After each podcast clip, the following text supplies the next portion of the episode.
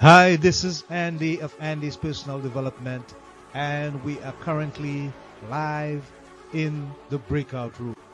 So, welcome and welcome, and we love being here for you with quality and value to inspire and to transform. Remember, we are on Apple, Spotify, Google, Amazon, and iTunes. Today, as usual, we have a special guest to share with you for your development and growth and to live your better informed life. So, grab a cup, pull up a seat, and stay tuned for the introduction. Right here, now, live in the breakout room. It's the place for health, happiness, and prosperity. Stay tuned. Our next guest in the breakout room worked his way through school, eventually achieving a BA in business and MBA in healthcare administration.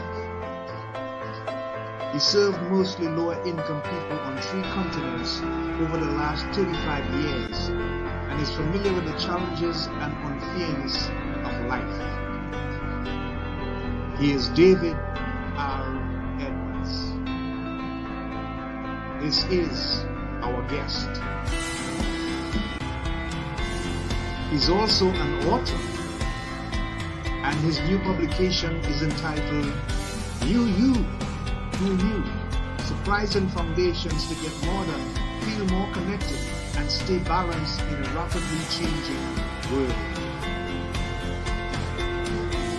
In 2018, while working with doctors, dentists, counselors, and community health workers, we had an epiphany.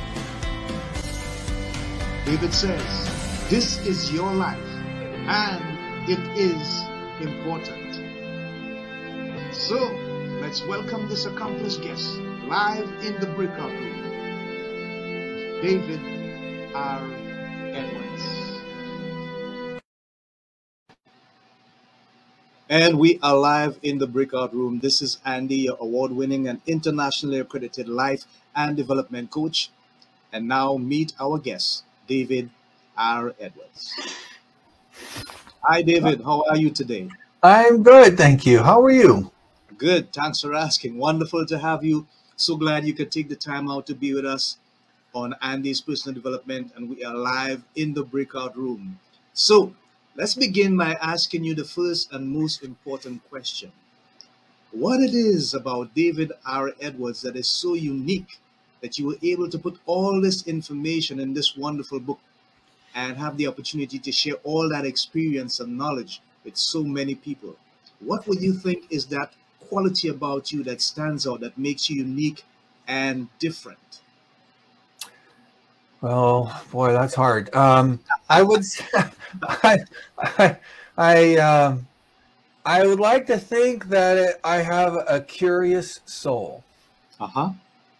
Um, I, I liked you ever since. I, I mean, I th- think back to like seventh grade, and I wanted to know why stuff happens. Right? You little children, you know, you ask, why is the sky blue?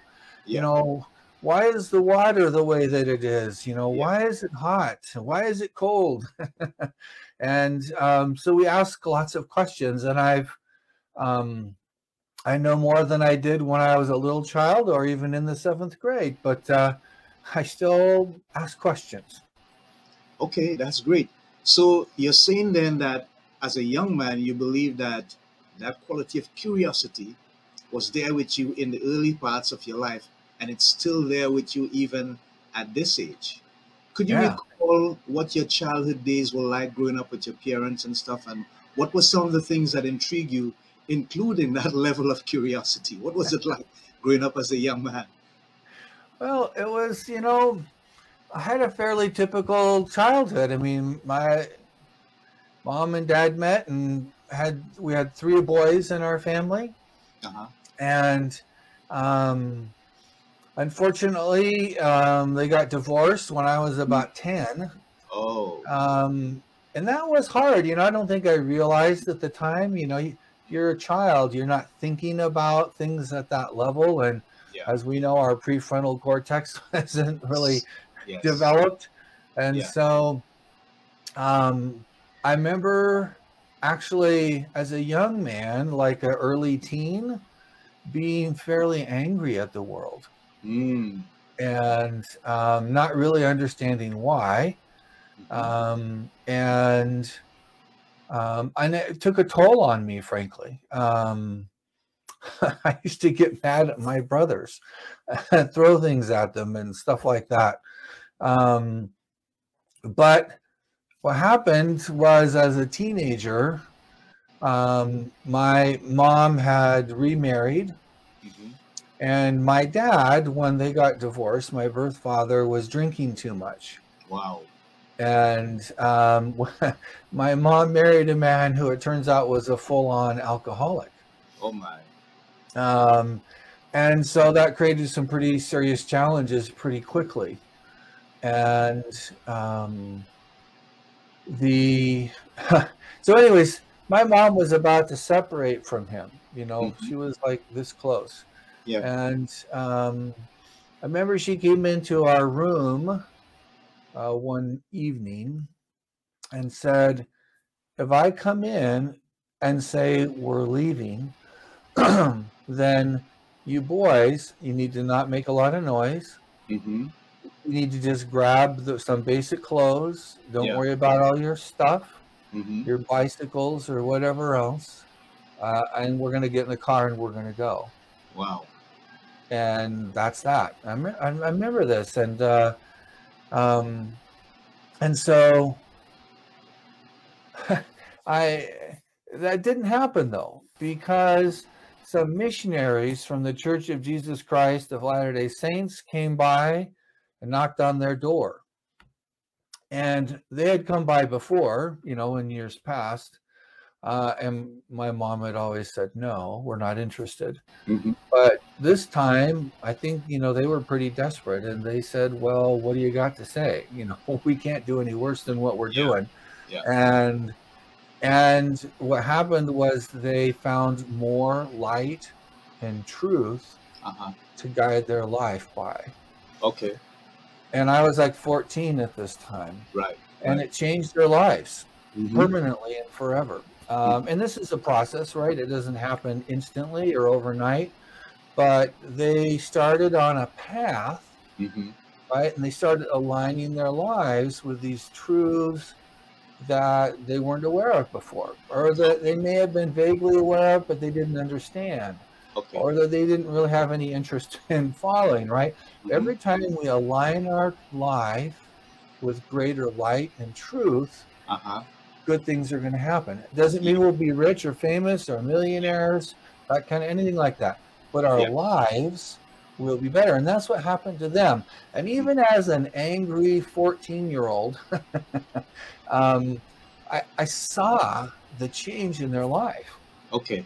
And they never got divorced and they had a wonderful marriage and loved each other faithfully until each passed away Yeah. um, and and they had a beautiful life together. Um, right. I also couldn't deny it, and and about a year later, a little over a year, uh, just before I turned sixteen, I joined that church, and it also changed my life.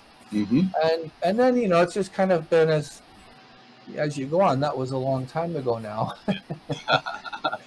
um, we uh, we you know I've continued. We talk about that curiosity Mm-hmm. when I was angry at the world, I was less curious. Okay. Right? You're not as open. You're mad. You're you're kind of set. You Mhm. block, you know, access to things. It's all there, but you're not looking Mhm. for it, and you don't see it. Um, and, and of course, you don't benefit from it. And so, um, anyway, so uh, that's kind of been the journey of my life since. I'm continually looking for Right. truth, Yeah. for wisdom, as well as tips. What we call today, what we call them tips, uh, tricks, techniques, hacks. You know, we have all these kinds of things, and they're fine. Yeah. But but where I'm kind of from right now is that they're fine as long as they're based on some foundation Yeah. of principle. Right. Okay, great. Thanks for sharing, David. I want to look at your career, and um, it says that you serve mostly lower income people on three continents over the last 35 years. Tell us about that experience and what kind of service you were actually giving and how fulfilling it was for you. So I was, um, as a younger man, as I mentioned, I joined the Church of Jesus Christ of Latter Day Saints, and um, I served a mission when I was 19 in Europe. Uh huh. Now that was a marvelous experience. I mean, you're a young man, 19 to 21 years old. It was two years. Yeah. Um, normally, you'd be out going to college or dating and or you know working, and Yeah. and I was. Uh, I get up every day and I would pray Mhm. to God, help me find somebody to teach. Right. I want to help somebody today. Okay. It's a very different formative experience, you Mhm. know, as a young man Yeah. that really influenced me as I tried to serve people in, in Europe. Uh huh. Um, and I was very poor during Okay. that time. Wow. I Wow. remember because I had saved some money up, but I ran out of money. Uh huh. Uh, and my parents, bless their hearts, uh, didn't tell me I ran out of money. Okay. Um, but my dad, it was literally like within weeks of running out of my money that I'd saved, hmm um, he had overtime at work for the Right. next 10 months. Uh huh. And right after I got home, his overtime opportunity ended. Okay. But it gave enough money, and it wasn't a lot of money back in those days. It was like $200 a month I lived on. Wow. Wow. That's not very much, but uh, but anyways, um, but that was a very powerful formative experience that taught me that Mhm. life isn't really about me, right? right. All right. It's really about how am I helping other people. Mhm. Um, I worked in healthcare for virtually all of my career. I took a year off early in my career because I thought, you know, I've been doing healthcare, it's been fun, but you know, I'll try something else. Okay. Well, what I found out was that what I do is really important, Right. but what the organization I'm working with doing Uh-huh. is also really important. You know, what is their purpose? hmm Because as an employee, you know, we have to, to some extent, we align our will, you know, our labor, our thought, our energy with our employers. Right. And if we don't feel good about what our employer doing, that's going to have all kinds of negative consequences on our Mhm. health, mental health, physical health, um, Yeah. how cranky we are. and so, um, and I really loved working, and I worked um, at a community health center. Uh, The Mhm. very first of my career, I worked with the elderly. Yeah. Um, I worked with youth. I worked um, in cardiology, so heart Mhm. work. Yeah, yeah. Um, and eventually, so about the last 10 years, Mhm. I was working in Oregon. Um, well, and I should say, so I said in three continents. So I worked in Alaska, which is Yeah. still North America. I worked with tribal tribal Mhm. groups. Yeah. Um, and that was a marvelous experience understanding Alaska Native culture better and serving people with culturally appropriate care. I worked in Nigeria uh, back in 2005, Uh-huh. um, commissioned in a hospital. Um, this was with a Catholic healthcare organization that did international healthcare work. Yeah. Um, and I remember Chief Bode Akindele Wow. was was the boss. He was the CEO of several businesses Uh-huh. um, throughout Africa. Actually, he was the leading maker of matches in all of Africa. okay. Okay. Interesting. And- Interesting. Yeah, and he had several businesses that he operated. I mean, Yeah. bread company and fish processing and box making and all kinds of different things. Uh, Mhm. Very entrepreneurial. Yeah. But he had been very successful and he wanted to give back to his community. And so Yeah. Um, uh, I worked in Ibadan and he had built a hospital but couldn't quite get it off the ground. And so Mm. we're trying to help him get that started and get people hired and um, one of the things I'm most proud of working there was I there was a lot of corruption in that Oh, culture in that Yeah, yeah. society and Yeah. at that time and um and and I thought really long and hard and talked to the leadership team there and uh, with the board and I said you know how do we counteract corruption yes. which is all over the place I mean yeah, is. you know the police would set up roadblocks with the Mhm. sole purpose of getting a few naira which is the local currency from you to Wow. let you you know just to line their pockets um, Yeah. And and it was through all aspects of society and so i said how do we counteract Mhm. this kind of cultural phenomenon Yeah. and and as we thought about it what came to my mind again you're trying to be curious you're trying to remain a little bit humble and say i don't have all the answers so Mhm. how do we come up with this together Yeah. um, and and i realized that the values the principles that underlie servant leadership right. would counteract Mhm. this kind of tendency towards corruption. Right. And so we adopted, I mean, we went through a process with staff and with the board, and finally the board adopted a formal policy Mhm. around servant leadership. You know, the idea that I lead because it's the best place for me to be of service Service. Yeah. to make a lot more money or to be more important than anybody else or to you know tell people what to do or any of these kind of you know that can be motivations for people who want to be the leaders Right. um, we really kind of try to counteract that so Mhm. that at the level of leadership you know the tone that we set for this fledgling organization Mhm. was one of service service to each other service to the community service to our patients Yeah. um, so that we would hopefully, you know, kind of counteract that cultural tendency. Anyways, it was a really a wonderful experience. Um, and they wanted us to stay on for three years, three more years. and I had two young, teenager blonde girls in high school at the time. And where we were would be working, there just weren't like international schools or those kinds of opportunities Yeah. Yeah. Yeah. and we just couldn't get a good feeling about it so we we didn't do that but it was a marvelous it was a marvelous time and Experience. Yeah, i met some wonderful people um ojo olufemi is my dear friend from back there and anyways um so anyways i so the, this last 10 years i was the ceo of a couple of different community health centers in Right. oregon Uh huh. and there was a lot of things going on medicaid transformation is what it was Mm-hmm. generally called. Yeah. And so, like the state government was trying some uh, new innovative policies to try to help care to be more effective, Yeah. to help keep costs down, Mm-hmm. and to provide a better patient experience and to have better outcomes. Yeah.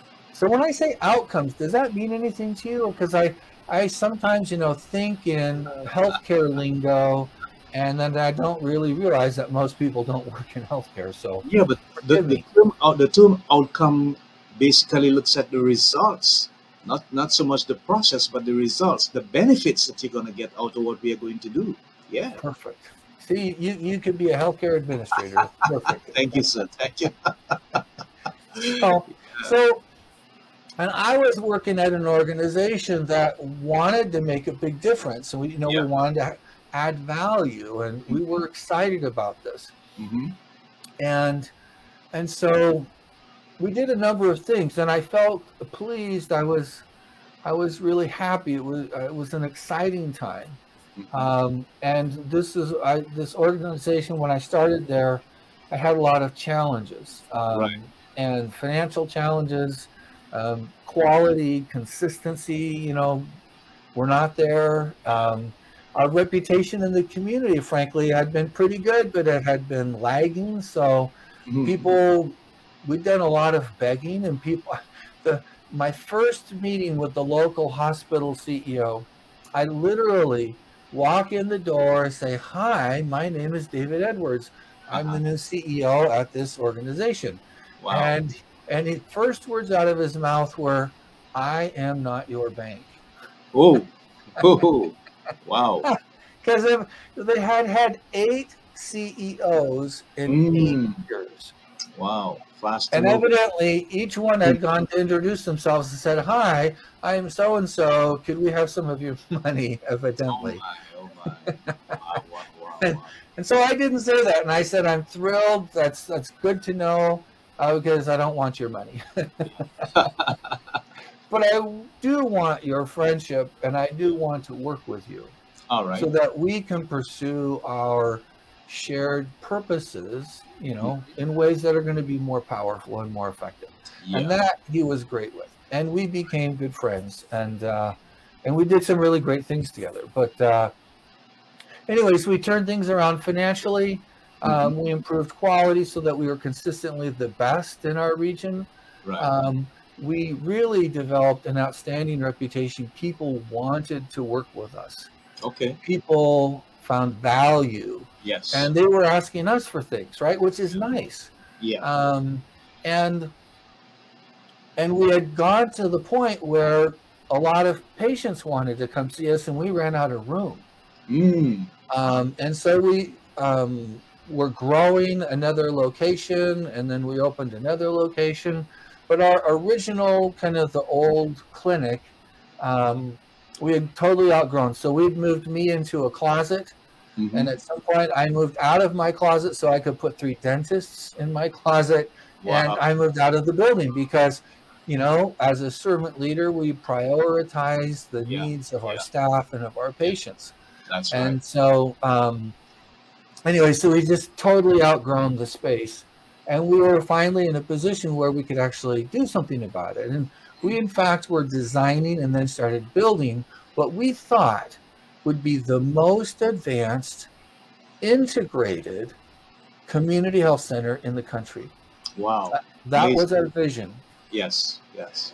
And the model, the clinical model that we had evolved, hmm put you, if you were the patient, Andy, it put, put you, it put you as the captain of the care team. Okay. Okay. So as the captain of the care team, we have certain expectations of you. Like you aren't going to just say, tell me what to do and I'll do it. Mhm. You know, you're this kind of passive participant in the healthcare process. If you go to the, our dentist, right, you would open your mouth and say, fix me, but don't ask me to do anything like brush my teeth regularly or floss or something like that, right? Yeah. And and and so we had this integrated set of services. And so you could come in literally and see the dentist or a hygienist. You could see a physician or a nurse practitioner. You could see a therapist or a health coach. You could take a class. You could do a Zumba. You could, you know, we had all these different services. We had community health workers who could go out to your home. Um, we had all these different things. Not that you need all of those necessarily, but Mhm. they're available so that we flex the services that you need as an individual to help you on your healthcare journey to have Wow. the best outcomes, right? The most Right. success. Right. And so, anyways, this model, however, really requires you to be this captain, to take this leadership role in Mhm. your own health. And as I thought about it, and I started asking questions of this wonderful multidisciplinary team, Mhm. and I asked, I said, you know, we have wonderful people. I felt so privileged. These were smart, dedicated, thoughtful, selfless employees. Right. Um, we had this wonderful clinical model. We Mhm. had all these kind of scope of services we could offer. Yeah. We were building a brand new building that would support that kind of integrated, multidisciplinary, patient-centered model of care. Uh-huh. Um, we had good technology. There's not like great technology, but it was good technology, as good as was available. Right. Yeah. Um, and we had all these things going for us. Um, we had people wanted, you know, in a in an era of you know very hard to find healthcare employees like physicians and dentists and nurses and whatnot. You know, we had people wanted to come work with us. Mhm. So we had all these pluses, but I thought, we're going to have limited effectiveness. Oh. Even with all these things more, Yeah. unless we can actually help our patients hmm better fulfill this role that we're setting them up for to be the captain of this care team. And by extension, really the captain of their life. Yeah. And I and I was a little embarrassed, more than a little embarrassed, to say, you know, I've worked for over 30 years and I don't know that I really understand what that means. Mm. Right? And so this was that was really the first of like three major epiphanies or Mhm. these wow moments, right?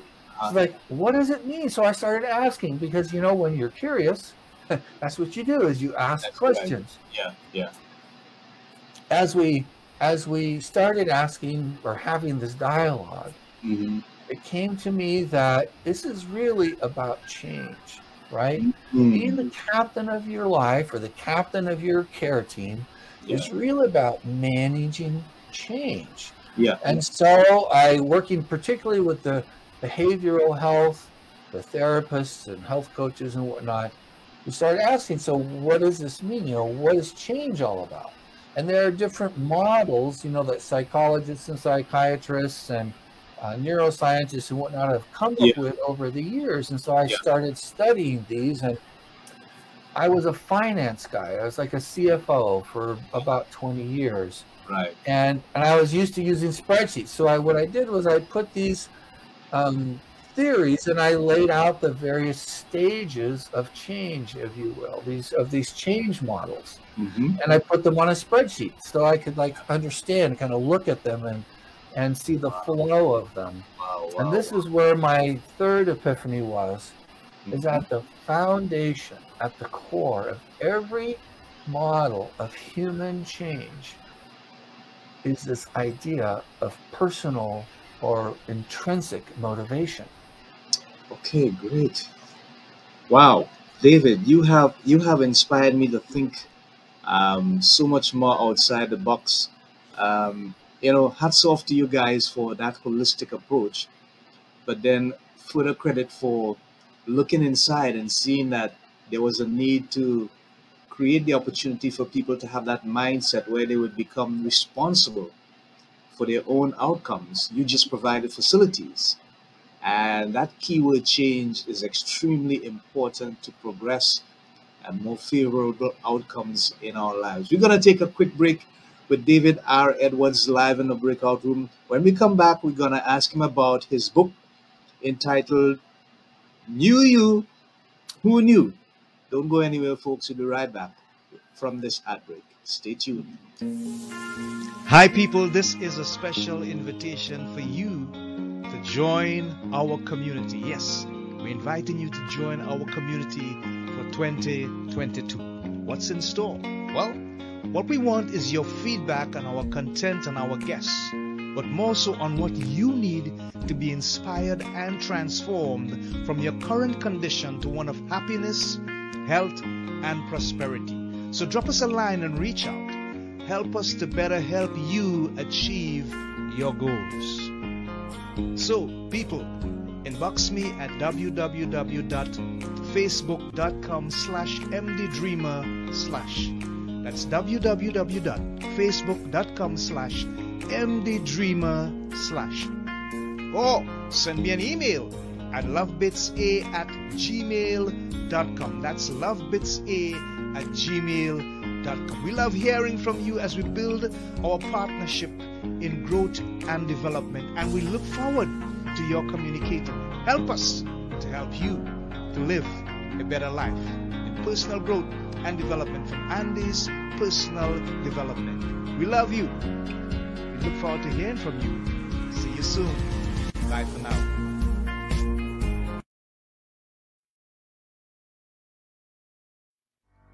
FindRadioGuest.com, the place to click to find guests to interview for free. And if you're a radio show booker, podcaster, talk show host, or television producer, then this is the place to get podcasts and radio interviews or promote your books and products as a guest expert sponsor. FindRadioGuest.com. Check it out. And we are live back in the breakout room with David R. Edwards.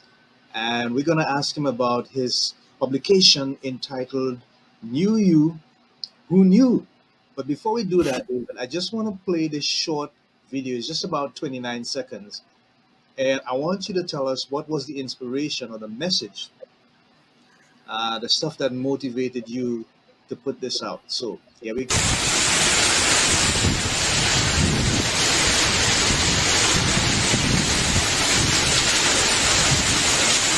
From humble beginnings.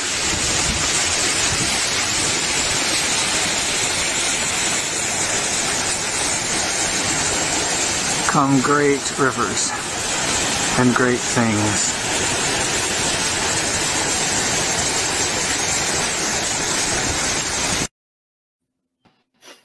Okay.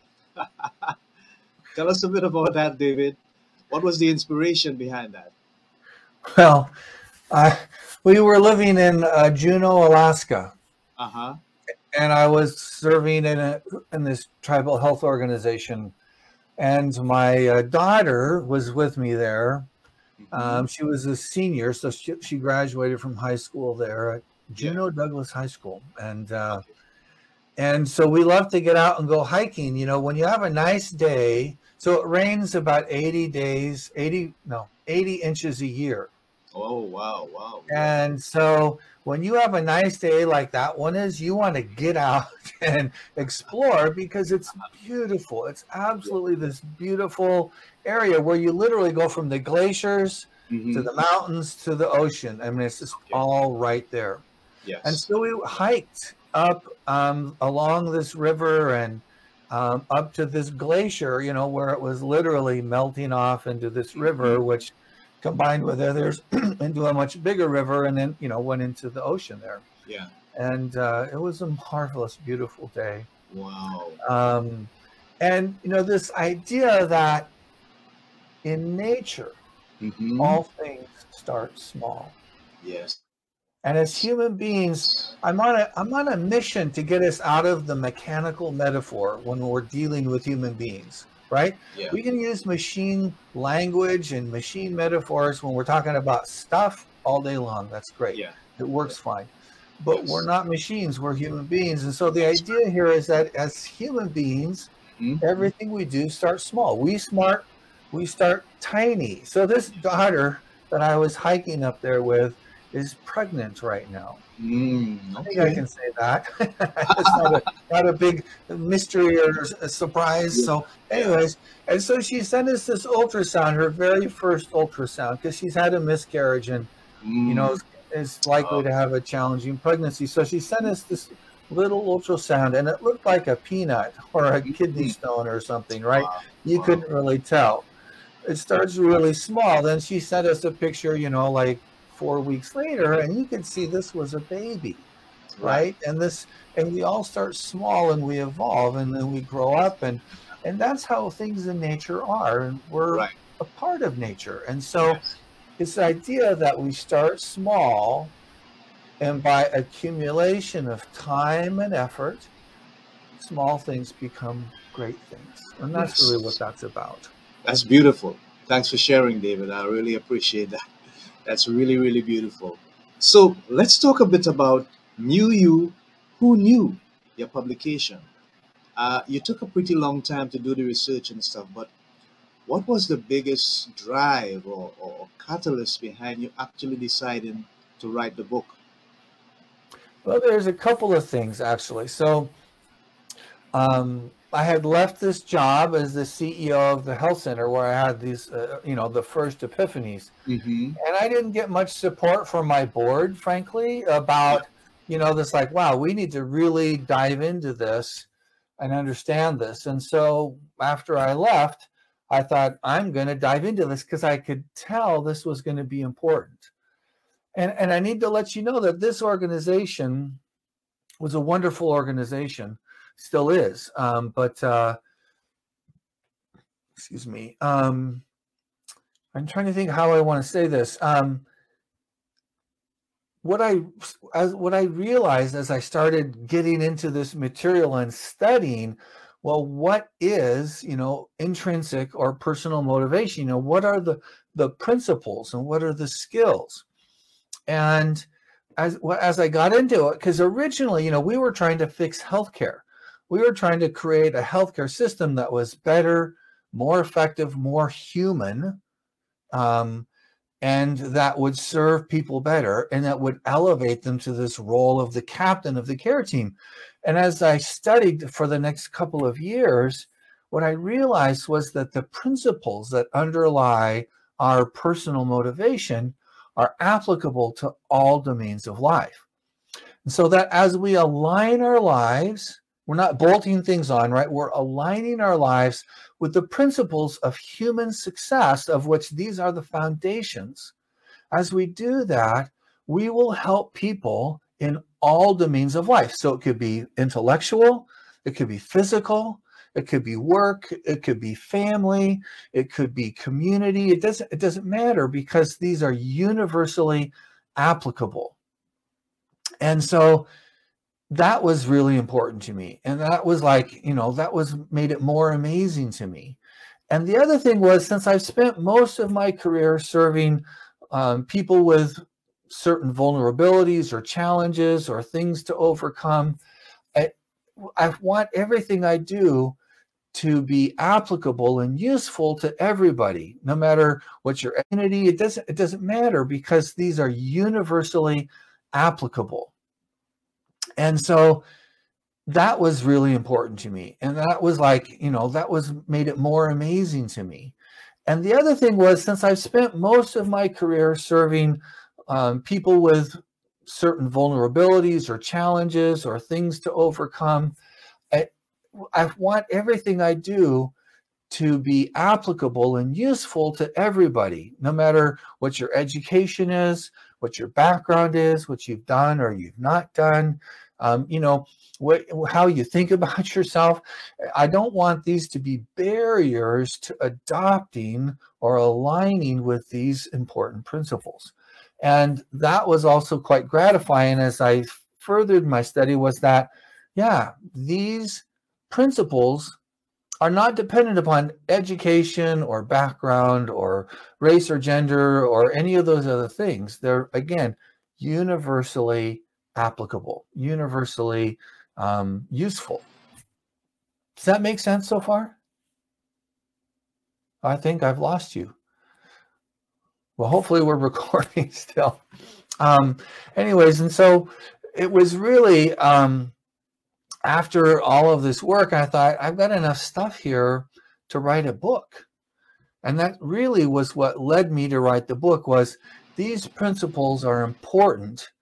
They I, I couldn't find any single book that kind of laid them out in a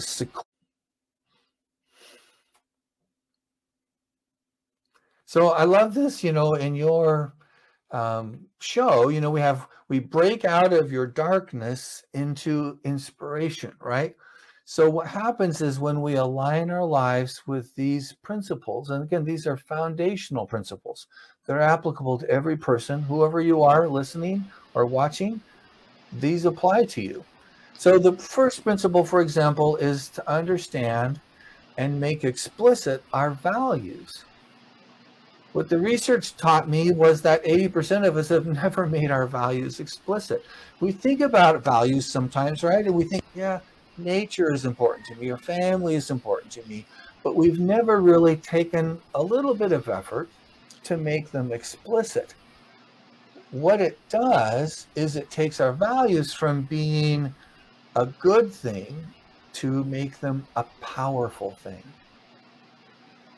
and we want more power, right? Because power gives us energy and helps us move forward with our life.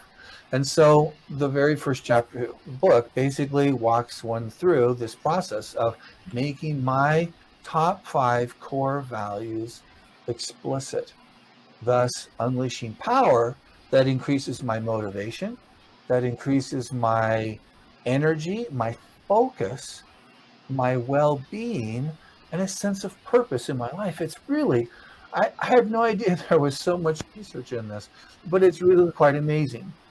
Um, and and I've worked with values and I've always felt values were important, but I'd never really understood the power of making our values explicit. So it kind of takes it to the next level. And the second principle um, is awareness. And so this idea that I need to, if I want to accomplish something, I, I need to know both where I am Mhm. and where I'm going.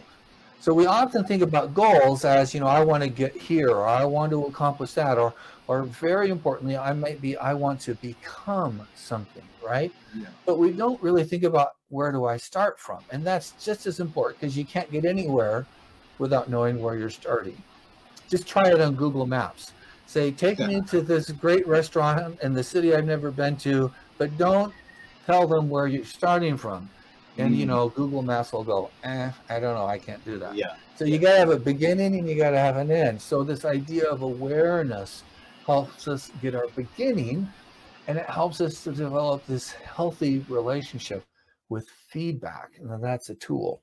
So then we have learning, right? So I learn from what I do well and what I don't. I have intent. Intention is really foundational. This is like your vision, if you will. Planning, so that's making plans so that you accomplish things and then carrying out those plans, right? Those are the first seven principles. And then there's your belief this idea that if I believe I can do something, there's no guarantee it will happen. But if I don't believe it, there's pretty much guaranteed you're not even going to start. And then there's these three principles of self compassion close out the book. This idea of being kind to myself. And what the research tells us is if we were raised or we've developed the habit of when we make a mistake of beating up on ourselves, what that does is it takes our ability to accomplish something and drops it. Versus if when we make a mistake and we start treating ourselves with kindness, saying, yeah, that was a mistake and I don't want to do it again. Yeah. It's not like me. I know I can do better. Our capacity or our ability to then resolve that problem goes up. So do we want to diminish our capacity or do we want to increase our capacity? And self-kindness is a critical factor or principle. Um, common humanity and the last chapter of the book is called mindlessness. Mm. Wow, wonderful. Wonderful, great. So, David, um, we just have a couple minutes to go. Um, we've been having some technical difficulties. It's all part of what's happening in life, anyways. So, no worries, we'll deal with that. So, I just want to give you uh, a minute or two to share with people how they can get your book and if they need your expertise, your area of professional assistance and services, how they can contact you, maybe your social handles or whatever means they can make contact with you. You Right. So it's all, it's all up to you, David. Go ahead. The easiest way to um, get a hold of me is through my website, which is simply my name www.davidredwards.com.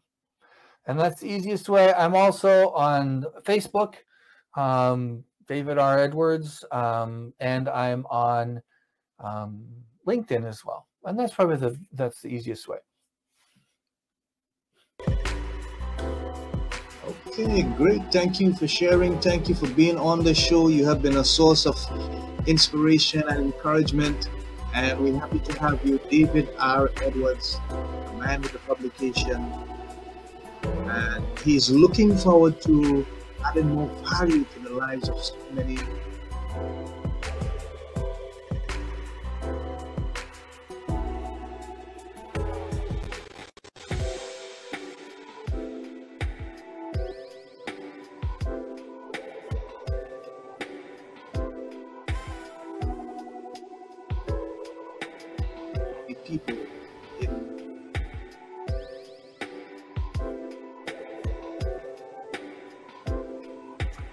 frozen on my screen. Sorry about that.